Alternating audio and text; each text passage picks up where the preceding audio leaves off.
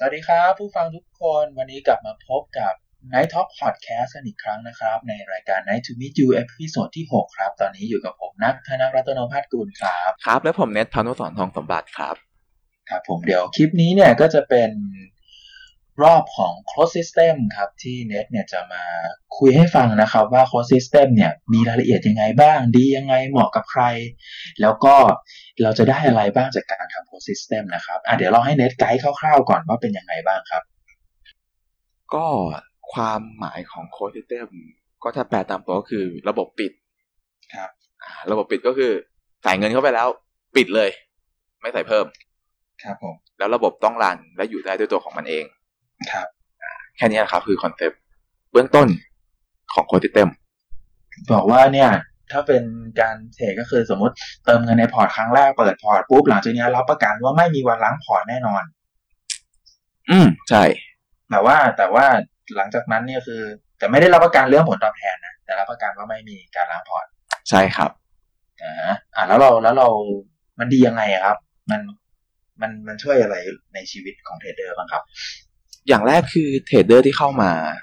มันก็ไม่ใช่ทุกคนหรอกที่เข้ามา แล้วเขาจะมีประสบการณ์การเทรด เพราะงั้นการที่เรามี closed system เนี่ย มันก็คือเป็นการเพิ่มเวลาในการเรียนรู้ของเทรดเดอร์แต่ละคนครับ อืมอ๋อเพราะว่ามันบอกพอร์ตมันรับประกันว่ามันจะไม่แตกแน่นอน ใช่ใช่ดังนั้นเนี่ยเราก็จะสามารถใช้พอร์ตนี้ในการเก็บเกี่ยวประสบการณ์ไปได้เรื่อยใช่ครับ จะใช้พอร์ตในการเก็บเกี่ยวประสบการณ์ไปได้เรื่อยๆครับๆอืม แล้วแล้ว closed system นี่ทำไงครับ closed system คือถ้าเป็นสำหรับเทรดเดอร์ที่ที่ใช้กันหลักๆ มันก็จะมีเป็น grid closed system อะครับอืมก็คือจะเป็นการวางวางโซนซื้อขายทุกๆ ราคาที่เรากำหนดไว้ครับครับ ซึ่งสำคัญของ closed system คือเราต้องคำนวณเงินเป็นคำนวณต้นทุนเป็นว่าต้นทุนของของการซื้อขายในแต่ละไม้ขั้นต่ำเนี่ย ใช้มูลค่าเท่าไหร่ครับซึ่งตรงนี้ถ้าถ้าใครยังมีปัญหาเรื่องการคำนวณต้นทุนหรือว่ายังคำนวณต้นทุนไม่ได้ยังคำนวณต้นทุนไม่ถูกก็จะมีคลิปของพี่ปลาหมึกในมาเล่ชาแนลครับ ก็ลองไปหากันดูได้ว่า ว่าเขาพี่หมึกสอนคำนวณต้นทุนยังไงซึ่งอันนั้นก็คือจับมือทำเลย เริ่มตั้งแต่แรกเลยครับ อ่า สมมุติว่าสมมุติว่าพี่มีเงินกองละยี่สิบห้าบาท อีคกรับกองเป็นร้อยบาทถูกปะครับอะพี่ก็แบ่งเงินยี่สิบห้ากองว่าเนี่ย เอ้ย แบ่งเงินเป็นสี่กองว่าเราจะราคาลงมาระดับไหนแล้วเราจะซื้อเท่าไหร่ แบ่งมันเป็นเป็นสี่กระสุนสี่นัดอย่างนี้ใช่ไหมใช่ใช่แล้วครับอ่าฮะแล้วก็แล้วก็พอลงมาถึงก็ซื้อขึ้นไปถึงจุดก็ขายวนๆอยู่อย่างนี้ มันก็ทำให้พอร์ตนี้เนี่ย มันไม่ล้างหรอกนอกจากจะเหลือศูนย์ถูกป่ะใช่ใช่อันนี้คือความเสี่ยงที่ที่เราต้องยอมรับก่อนว่ามันมีความเสี่ยงอยู่ตรงนี้อือฮึ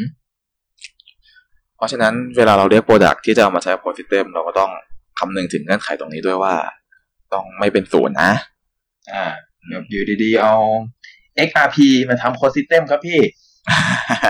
อย่างนี้ได้ไหมแบบเหวี่ยงดีเลยพี่เหวี่ยงดีอ่า volatility สูง อ่า ก็ถ้าเรามีความมั่นใจว่า ยังไง XRP ก็ไม่เป็นทางเป็นศูนย์แน่นอนก็ก็ลองทำดูจะเป็นศูนย์ได้ไงพี่ เจอกันสี่ร้อย อ่าสี่ร้อยนะฮะสี่ร้อย อันนี้ดังนั้นเนี่ยการเลือกอืมการเลือก product สำคัญมากนะครับสำหรับครับ system คือต้องบอกอย่างนี้ครับว่า บางคนบอกว่าแบบ forex อย่างเงี้ย forex นี่ก็ดีอย่างนะมันไม่เป็นศูนย์ยกเว้นประเทศนั้นมันจะล่มถูกปะอืมแต่บางใช่ใช่บางคนเนี่ยแบบไปทำโ o ซิสเต็มในหุ้นอย่างเงี้ย มันก็ลุ้นเสียวๆว่าหุ้นนั้นมันจะเป็นศูนย์เหมือนกันนะครับ วันดีคืนดีแบบ บริษัทมันล้มละลายขึ้นมาอย่างเงี้ย งานเข้าเลยนะฮะถ้าไปทำโ o ซิสเต็มในหุ้นที่เป็นแบบหุ้นที่น่ากลัวน่ากลัวหน่อยเนาะ ก็ต้องเลือกดีๆ ถ้าทำหุ้นหรือว่าถ้าจะให้ safe กว่านั้นเนี่ยไปทำในพวกแบบกองทุนดัชนีอะครับ อืม index เลย อ่า ไปทำใน SET fifty future ก็ทำได้นะ เพราะว่า future เนี่ย เอาเข้าจริงแล้วเนี่ย มันมันก็คำนวณมูลค่าของต่อสัญญาได้ถูกปะถึงแม้ว่าตลาดเขาจะมีมาจิ้นมาก้อนกระจิ๋วหนึ่ง แต่ครับถ้าเราเป็นคนแบบหน้าตักมีระดับหนึ่งเนี้ยเราก็สามารถที่จะซื้อแบบวางเต็มได้พอสมควรนะครับใช่อันใช่นี้ก็ลองไป ไปไปไปคำนวณกันดูแล้วกันว่าต้องใช้เท่าไหร่นะครับครับ แต่ถ้าสำหรับคนที่จะเริ่มต้นใหม่เนี่ย closed system ที่ safe safe หน่อยเนี่ยก็แนะนำว่าเป็นแบบเป็นค่าเงินก็น่าจะดีครับ เป็นทองคำหรือเป็นอะไรก็แล้วแต่ที่มีมีมีมีตัว back มูลค่าอยู่เบื้องหลังครับ ใช่แล้วครับ ตามนั้นเลยครับ อ่าแล้วทีนี้พอ closed system มาเป็นชั้นๆมามาเป็นโซนแล้วเนี่ยอืมอย่างนี้ก็จบเลยเราปล่อยมัน run ไปเรื่อยๆเลยป่ะระหว่างทางที่เน็ตบอกว่าเราจะเก็บเลเวลกับมันเนี่ยครับ เก็บยังไงครับ เก็บเลเวลกับมันก็คือทุกครั้งที่มันมีการ match ของ transaction นะครับ เราก็จะเห็นว่ามันวิ่งยังไง ลักษณะการวิ่งของมัน มันอย่าง ถ้าเราลองจับ movement การวิ่งของมันดูเวลามันขึ้น หรือเวลามันลง เวลาการแมทของ transaction จังหวะริทึมของการแมทเป็นยังไง สุดท้ายเราก็ต้องมาสังเกตวิธีของมันนะครับ กับโปรดักต์นั้นๆ ที่เราเลือกเข้าไปทำแล้วคือสังเกตแล้วเอาไว้เหมือนกับว่าศึกษานิสัยของ product นั้นใช่ไหมใช่ใช่ไม่ใช่แบบว่ามัวันคือวันศึกษานิสัยๆดูแต่หน้า transaction อย่างเดียวอะไร match ไปเปิดเพิ่ม match มาก็ทำบัญชีกำไรจบไม่ใช่เนาะไม่ใช่ไม่ใช่ คือไอ้ตรงนั้นคือต้องทำอยู่แล้ว เพราะเราต้องการจะคงระบบไว้ให้มัน run ต่อไปได้ ครับ อ่า แล้วก็พอเราศึกษานิสัยตรงนั้นได้แล้วอะ เราก็จะเริ่มรู้แล้วว่า โอเค product นี้ที่เราทำมีลักษณะนิสัยยังไง มันจะชอบวิ่งตอนไหนจะชอบวิ่งเวลาไหนอะไรอย่างเงี้ยครับอะแล้วถ้าอย่างแบบน้องๆที่เพิ่งเริ่มหัดทำหรือแบบว่าน้องๆที่ยังเป็นนักเรียนนักศึกษาอยู่ยังไม่ได้แบบว่าครับมีหน้าตักใหญ่มากๆเงี้ยครับ สมมุติว่าใน MT4 อย่างเงี้ยพอร์ต0.01ล็อตมันก็มีมูลค่าแล้วนะอืมเรามีคำแนะนำยังไงบ้างครับสำหรับน้องๆที่เพิ่งเริ่มต้น คำแนะนำก็คือพอร์ตไมโครก็ได้อ่าพอรหมายถึงพอร์ตเซนใช่ปะพอร์ตเซนใช่พอร์ตเซนอือฮึหรือว่าแบบน้องๆลองไปสังเกตดูมันจะมีโบรกบางโบรกที่สามารถเปิด unit ได้เป็นแบบหลักหนึ่ง unit เลยอะอ่าใช่ก็ไปใช่เลือกเอานะครับ ว่าทำไงก็ได้ว่า ยิ่งหน้าตักน้อยเนี่ย เราจำเป็นที่จะต้องใช้ position ใช้ขนาดเล็กลงไปด้วยไม่งั้นเนี่ยเดี๋ยวกลายเป็นว่าโซนของเราเนี่ยมันจะไม่ครอบคลุมนะครับ เพราะว่าอย่าลืมว่าจุดประสงค์ของเรา ที่เข้ามาทำ project อะคือเพื่ออะไรต้องหยิบบอกก่อนว่า คุณทำ project คุณต้องอย่าลืมว่า จุดประสงค์เริ่มต้นที่อยากทำเพื่ออะไรอ่าเพื่ออะไรควรจะเป็นเพื่ออะไรครับ ถึงจะทำโคตร system ได้อย่างตลอดรอดฝั่งมันมันแล้วแต่คนเริ่มต้นนะ ถ้าสำหรับผมผมเริ่มต้น ผมอยากทำเพื่อศึกษา ศึกษาตลาดศึกษา product นั้นว่าเป็นยังไงอ่าเพราะงั้นไซส์ที่ผมใช้ ผมก็ใช้ไซส์ที่เล็กที่สุด แล้วก็ยังไงก็ได้ขอให้ให้ได้ศึกษาให้ได้เทรดให้ได้ดูว่ามันเป็นยังไง เพราะว่าถ้าเกิดว่าต่อให้แบบเป็นหนึ่งล็อตหรือศูนย์จุดหนึ่งล็อตอย่างครัเงี้ยครับถ้าเกิดความตั้งใจมันเท่ากันน่ะมันก็ได้ประสบการณ์พอๆกันครับ แต่ว่าหนึ่งล็อตอาจจะหนึ่งล็อตอาจจะแบบประสบการณ์ทางอารมณ์เยอะหน่อย แต่ถ้าผมบอกว่าผมอยากได้เงินเนี่ย ผมอยากได้กำไรเนี่ย การที่ผมมาเปิดนัดเล็กๆอะ มันก็ไม่ใช่วัตถุประสงค์แล้วการที่ผมไปเปิดพอร์ตเซนมันก็ผิดวัตถุประสงค์แล้วครับ ครับอ่างี้แปลว่าแบบถ้าคุณหวังจะฟันกำไรหนักๆเนี่ยการมาทำโคซิเต็มมันผิดตั้งแต่ต้นอยู่แล้ว ใช่มันมันไม่ใช่จุดเริ่มต้นที่ถูกต้องดีกว่า มันไม่ได้ผิดแต่มันไม่ใช่จุดเริ่มต้นที่ถูกต้องอ่าฮะมันขึ้นอยู่ว่าเราหวังอะไรขที่ตอนเริ่มต้นตอนเริ่มต้นเทรดใหม่ๆเมื่อหลายปีก่อนนี่ก็คือแบบไม่ไม่เคยรู้จักเลยนะโคซิครัเต็บมคืออะไร ก็เทรดมาแบบตามตามตามสิ่งที่คนทั่วไป รู้ๆกันนะเนาะครับซิกแนลมากกดตั้ง stop loss ตั้ง take profit ไปนอน อ่าเดี๋ยวก็มาว่ากันใหม่ว่ายังไงทำบัญชีทำอะไรไป แต่ว่าหลังจากที่แบบเริ่มมารู้จักกับทางสไตล์แบบโคตร system แล้วเนี่ย ก็เลยรู้สึกว่าเอ้ยมันน่าสนใจมากเลยนะ ก็เลยลองทำครับ แล้วก็พอได้ลองทำมาปุ๊บเนี่ยมันกลับพบว่ามันล้ำลึกมากเลยนะ เพราะว่า ตอนที่สมัยที่เราแบบเริ่มเริ่มเริ่มหาข้อมูลมากขึ้นในเวลาทำต้องเริ่มวางแผนมากขึ้นในเวลาทำเนี่ยกลายเป็นว่าส่วนที่สนุกที่สุดของคอซิสเต็มสำหรับพี่นะ คือตอนวางแผน อ่าใช่ใช่เพราะว่าเราจะได้แบบลองคำนวณเงินที่ใช้ในแต่ละช่วงใช่ปะครับแล้วคำนวณความหนาแน่น ความน่าจะเป็นที่อืมราคาจะไปกองกันอยู่ในช่วงราคาไหน แล้วมันจะทำให้เราเนี่ยไม่จำเป็นว่าจะต้องแบบจัดจัดกระสุน เท่ากันในทุกช่วงแบบ ไม่ต้องแบ่งเป็นเขาเรียกว่าไงอะไม่ต้องแบ่งกระสุนเป็นกิจที่เสมอกันตลอดไปอะครับ เราจะแบ่งแบบเล็กมั่งใหญ่มั่ง สั้นมั่งยาวมั่งอะไรอย่างเงี้ยอันนี้ก็แล้วมันกลายเป็น advance อยู่ เออ มันกลายเป็นช่วงที่สนุกมากเลยนะครับช่วงครับ planning เนี่ย ต้องบอกว่างี้ครับ พอร์ตที่เคย plan ไว้เมื่อ หลายปีก่อนน่ะ อืมอืมจนทุกวันเนี้ยก็ยังใช้แผนเดิมมาตลอด แล้วมันครับก็มันก็ยังแบบสร้าง cash flow มาได้เรื่อยๆนะครับ ก็ก็เป็นเป็น เป็นประสบการณ์ที่เรียกได้ว่าเปลี่ยนชีวิตครั้งหนึ่งเลยนะของของของอาชีพเทรดเดอร์เพราะว่าถ้าไม่ถ้าไม่เช่นนั้นแล้วเนี่ยถ้าไม่ได้รู้จักกับโคตร system มาก่อนเนี่ย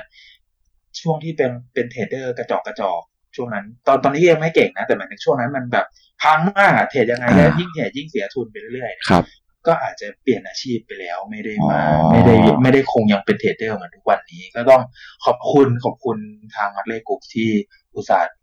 เผยแพร่แนวคิดเรื่องโคตร system ให้พี่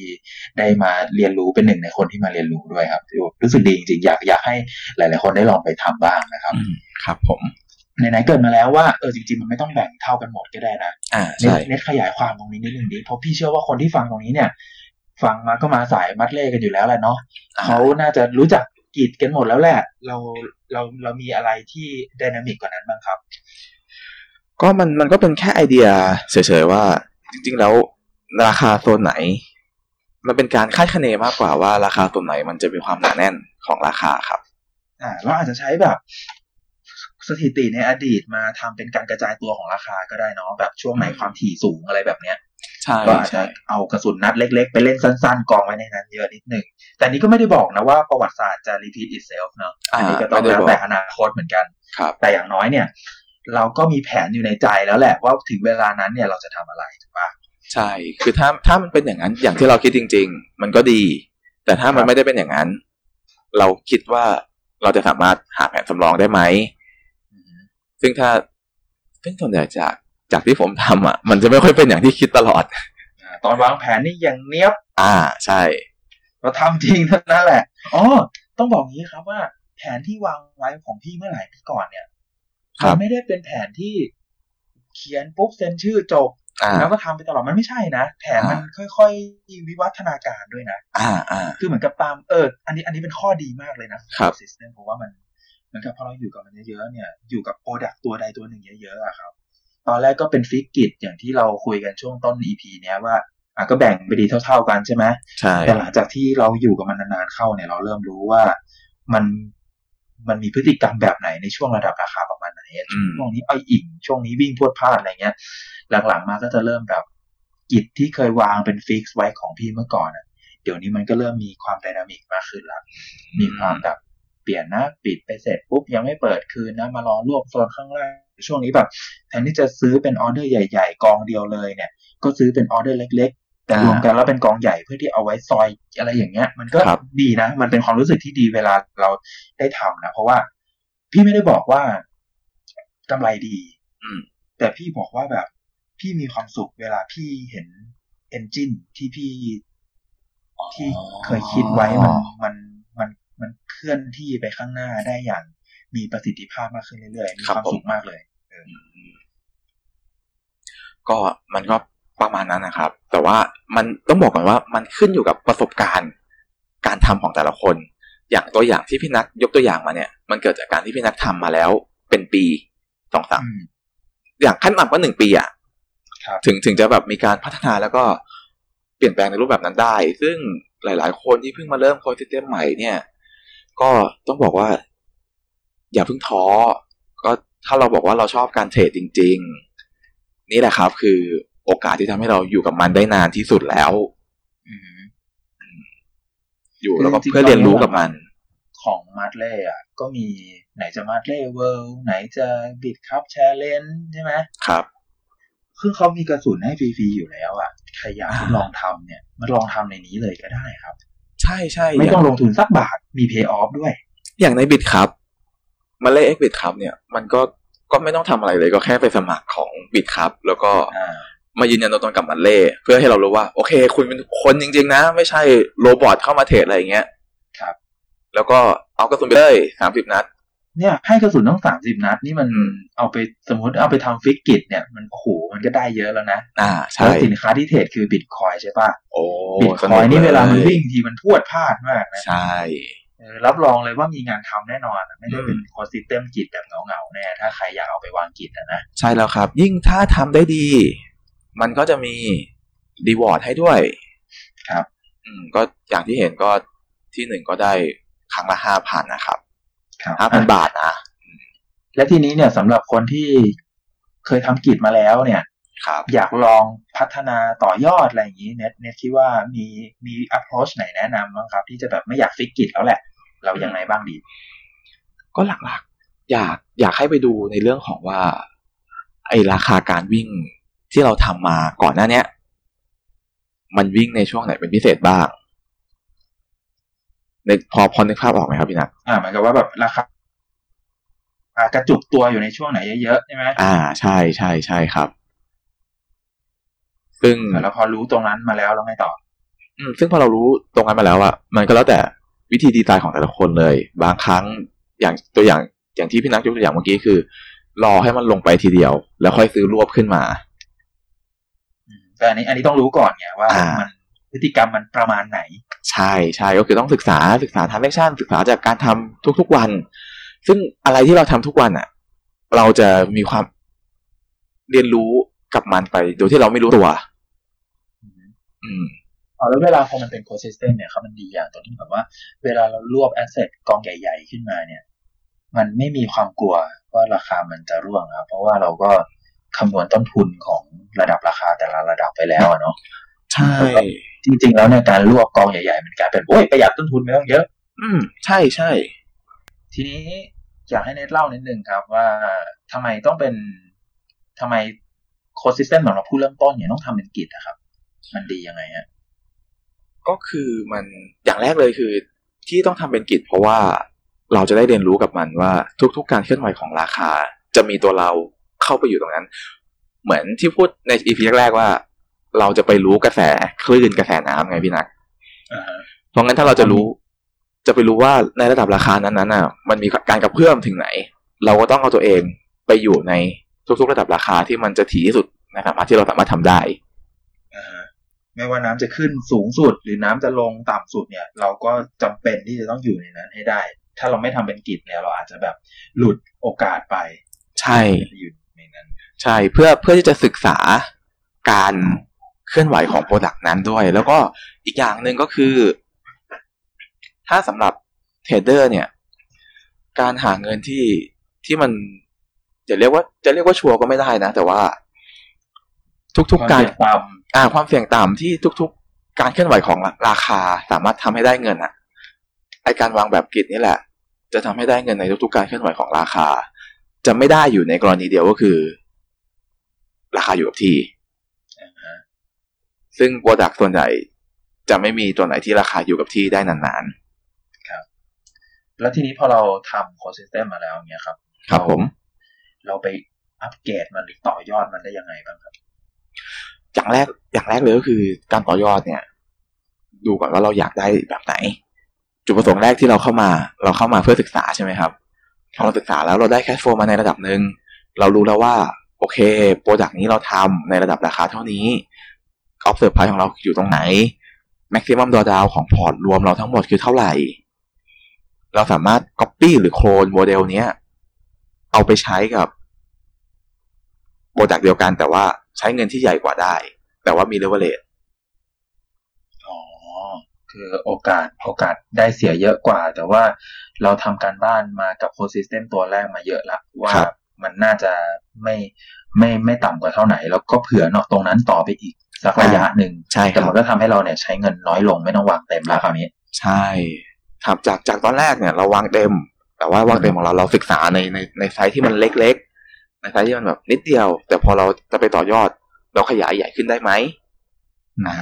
ถ้าเราอ๋อแล้วอันนี้เนี่ยมันเป็นเงินจากเงินกำไรของ Ghost System แรกด้วยใช่ปะ ใช่แปลว่าใช่มันก็แบบความเสี่ยงก็ยิ่งกลายเป็นศูนย์ไปเลย เพราะว่ามันมันมันไม่ได้เข้าทุนแล้วอะถูกปะใช่ครับ หรือในอ่ากรณีที่ถ้าเราศึกษาแล้วเรารู้สึกว่า เราสามารถหาเงินจากตรงอื่นมาเพิ่มได้ กลายเป็นเป็นก้อนใหม่ เป็นกลยุทธ์ใหม่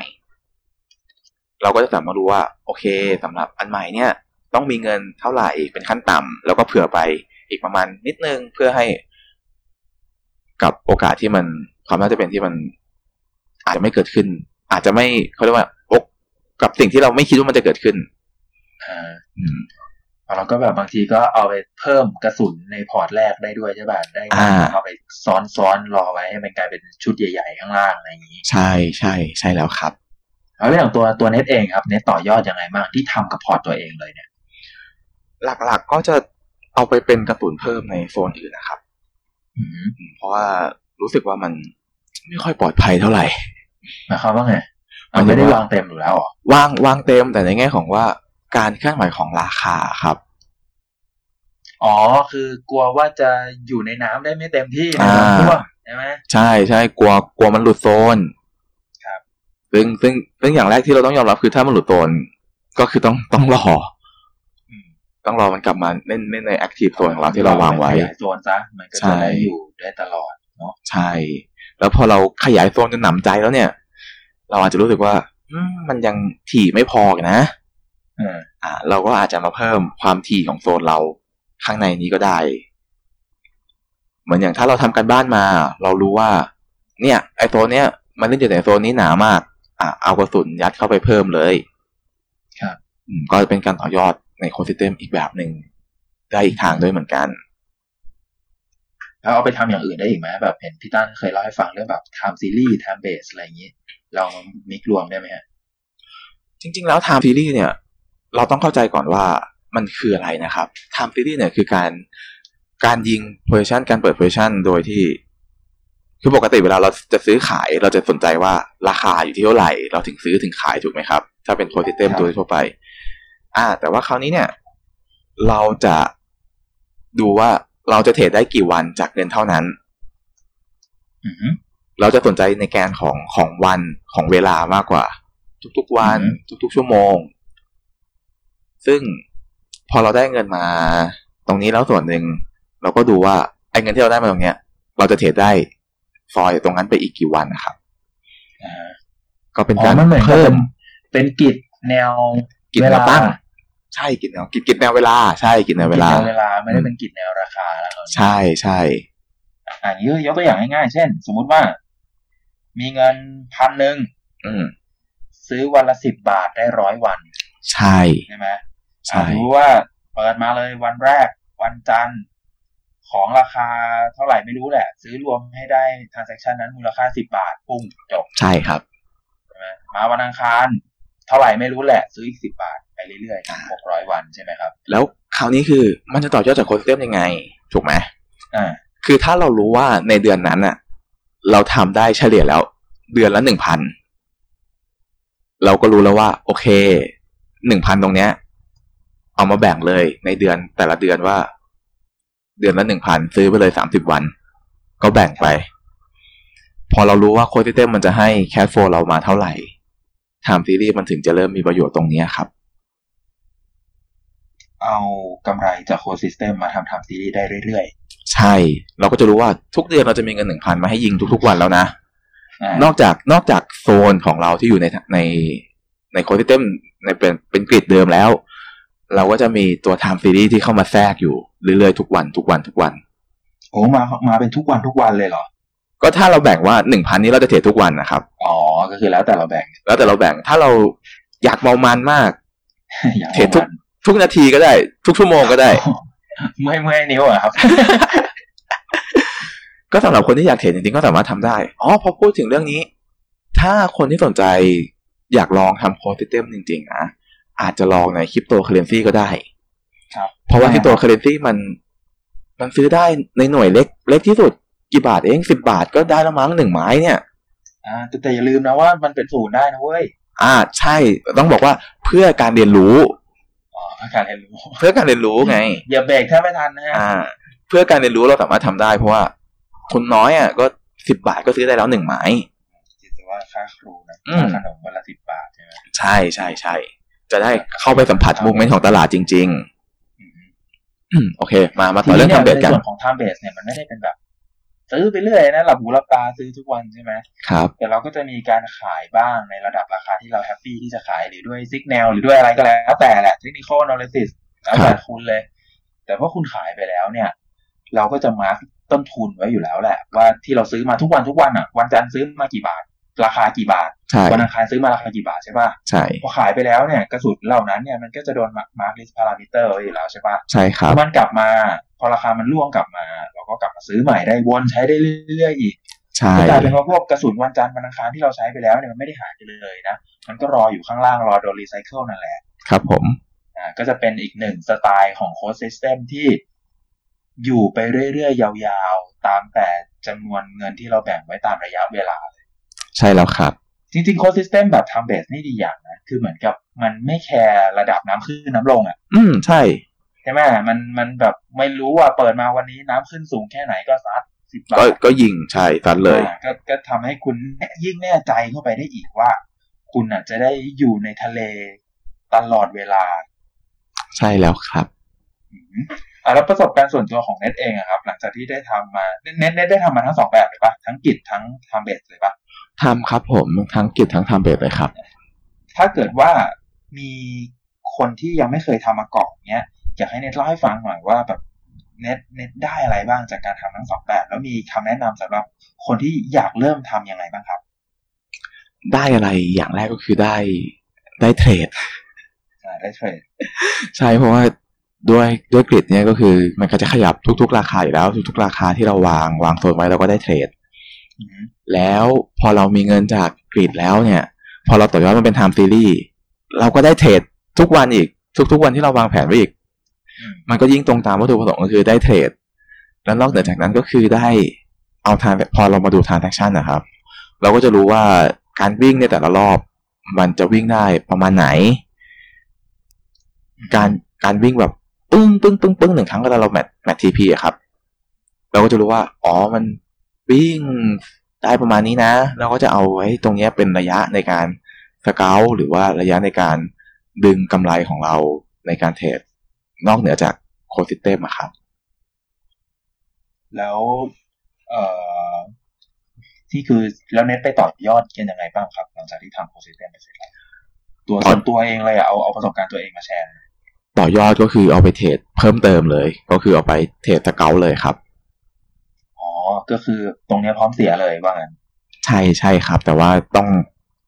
ต้องแบ่งมาแบ่งของแบ่งมาแล้วอะครับว่า ของพี่เองก็ทำแบบนั้นเหมือนกันครับ พี่เองก็แบบเอาแค f โฟมาเปิดพอร์ตใหม่ทำสเกลอืมแล้วก็แต่คราวนี้ก็จะแบบเราก็อยากจะเปลี่ยน product ไงเพราะว่าครับเราไม่อยากจะให้มันอยู่ใน product เดิมๆเดี๋ยวมันอ่าแบบหนาแน่นไปใช่ไหมครับอย่างปกติเทรดสมมุติว่า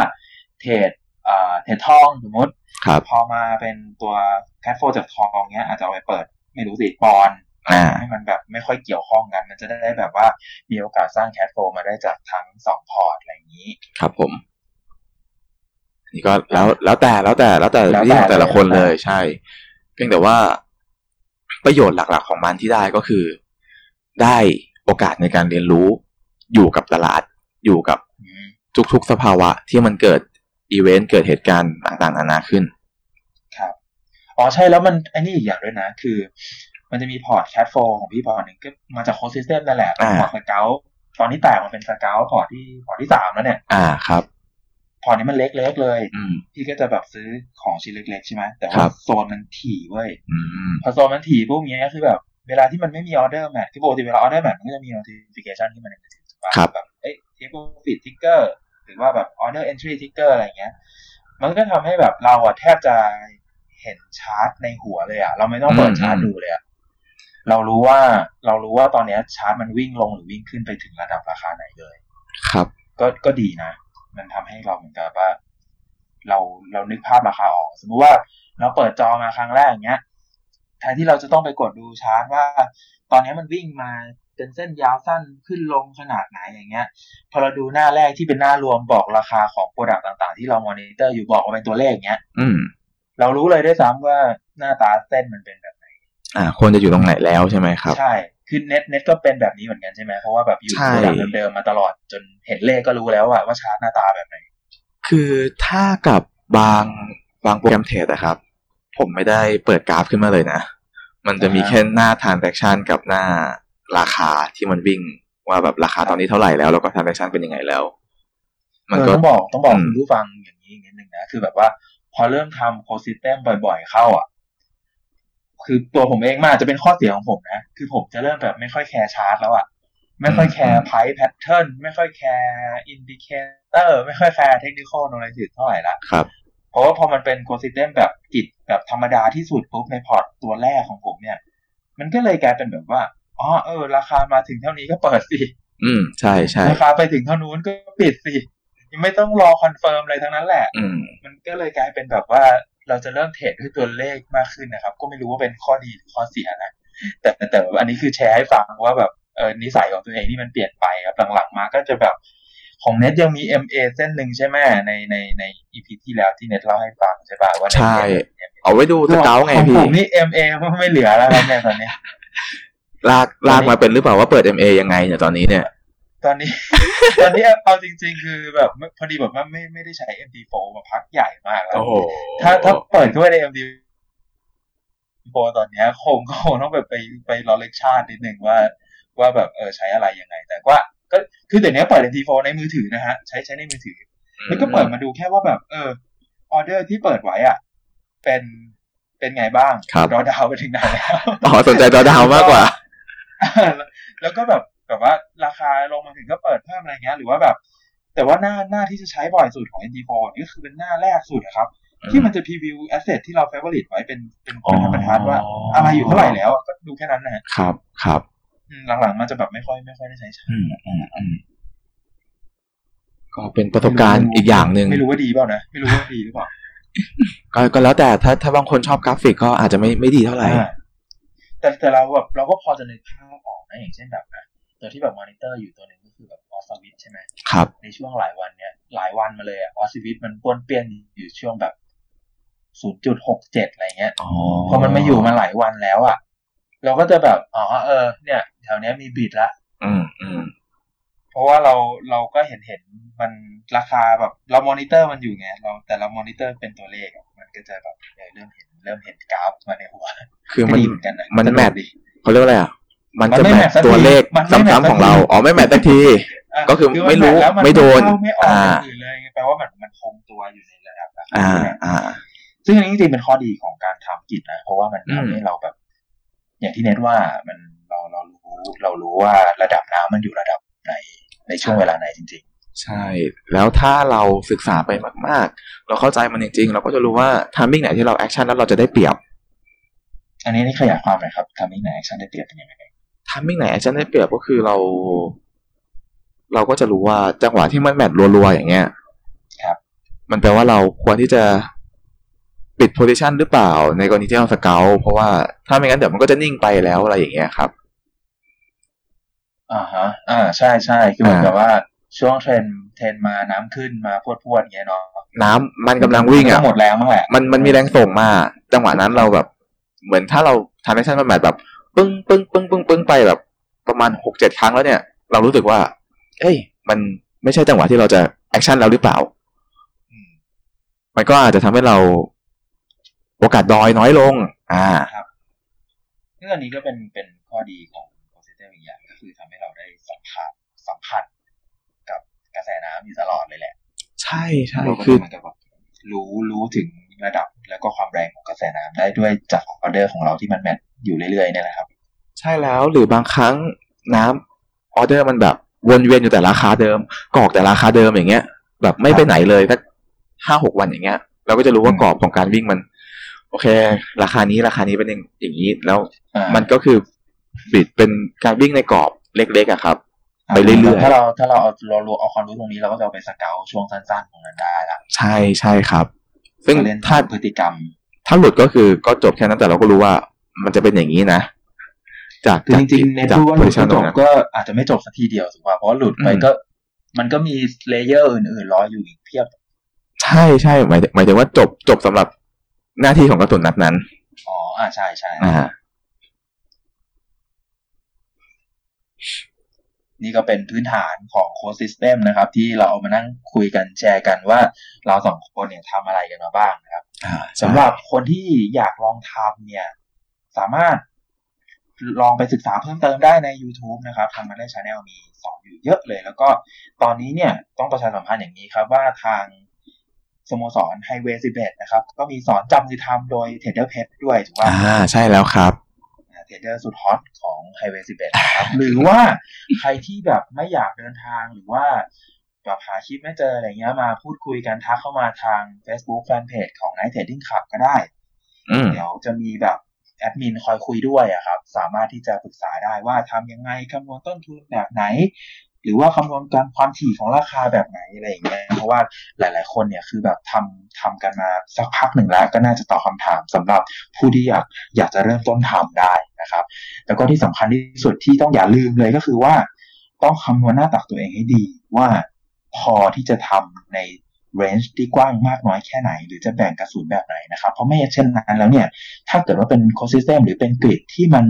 ถ่างเกินไปหรือแคบเกินไปหรือ range น้อยเกินไปเนี่ย มันก็อาจจะทำให้เราหลุดจนเราไม่มีงานทำได้ง่าย ๆเลยนะครับ ก็หลุดหลุดทีนึงกว่ากว่าจะถึงโซนก็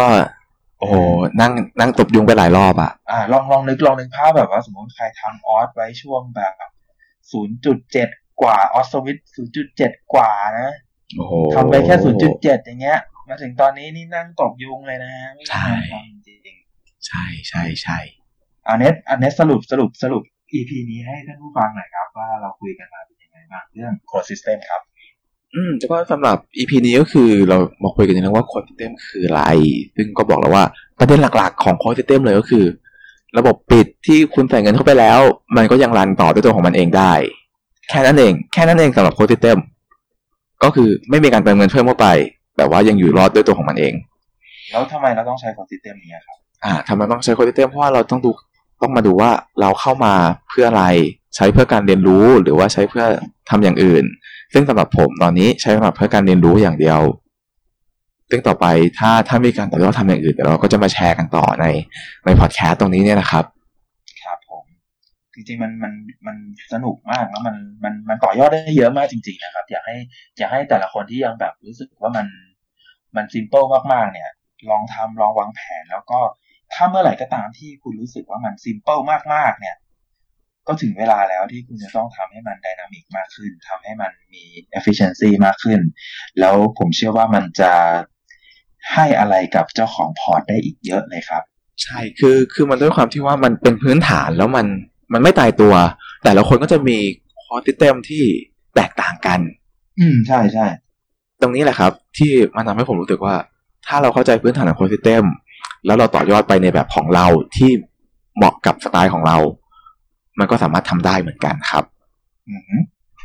เอาละครับ วันนี้ใน EP นี้ก็ใช้เวลากันพอสมควรแล้วนะครับก็ผมก็ต้องขอขอบคุณทุกคนที่อยู่ร่วมฟังกันมาจนจบนะครับ วันนี้เนี่ยนายท็อปพอดแคสต์กับผมนักธนาครัตโนภาสกุลนะครับ ครับผมและผมเนทพันธุสรทองสมบัติครับครับเราสองคนก็ต้องขอลาไปก่อนนะครับขอบคุณที่รับฟังและอย่าลืมติดตามตอนต่อไป episode หน้าด้วยนะครับ สวัสดีครับ ครับ สวัสดีครับ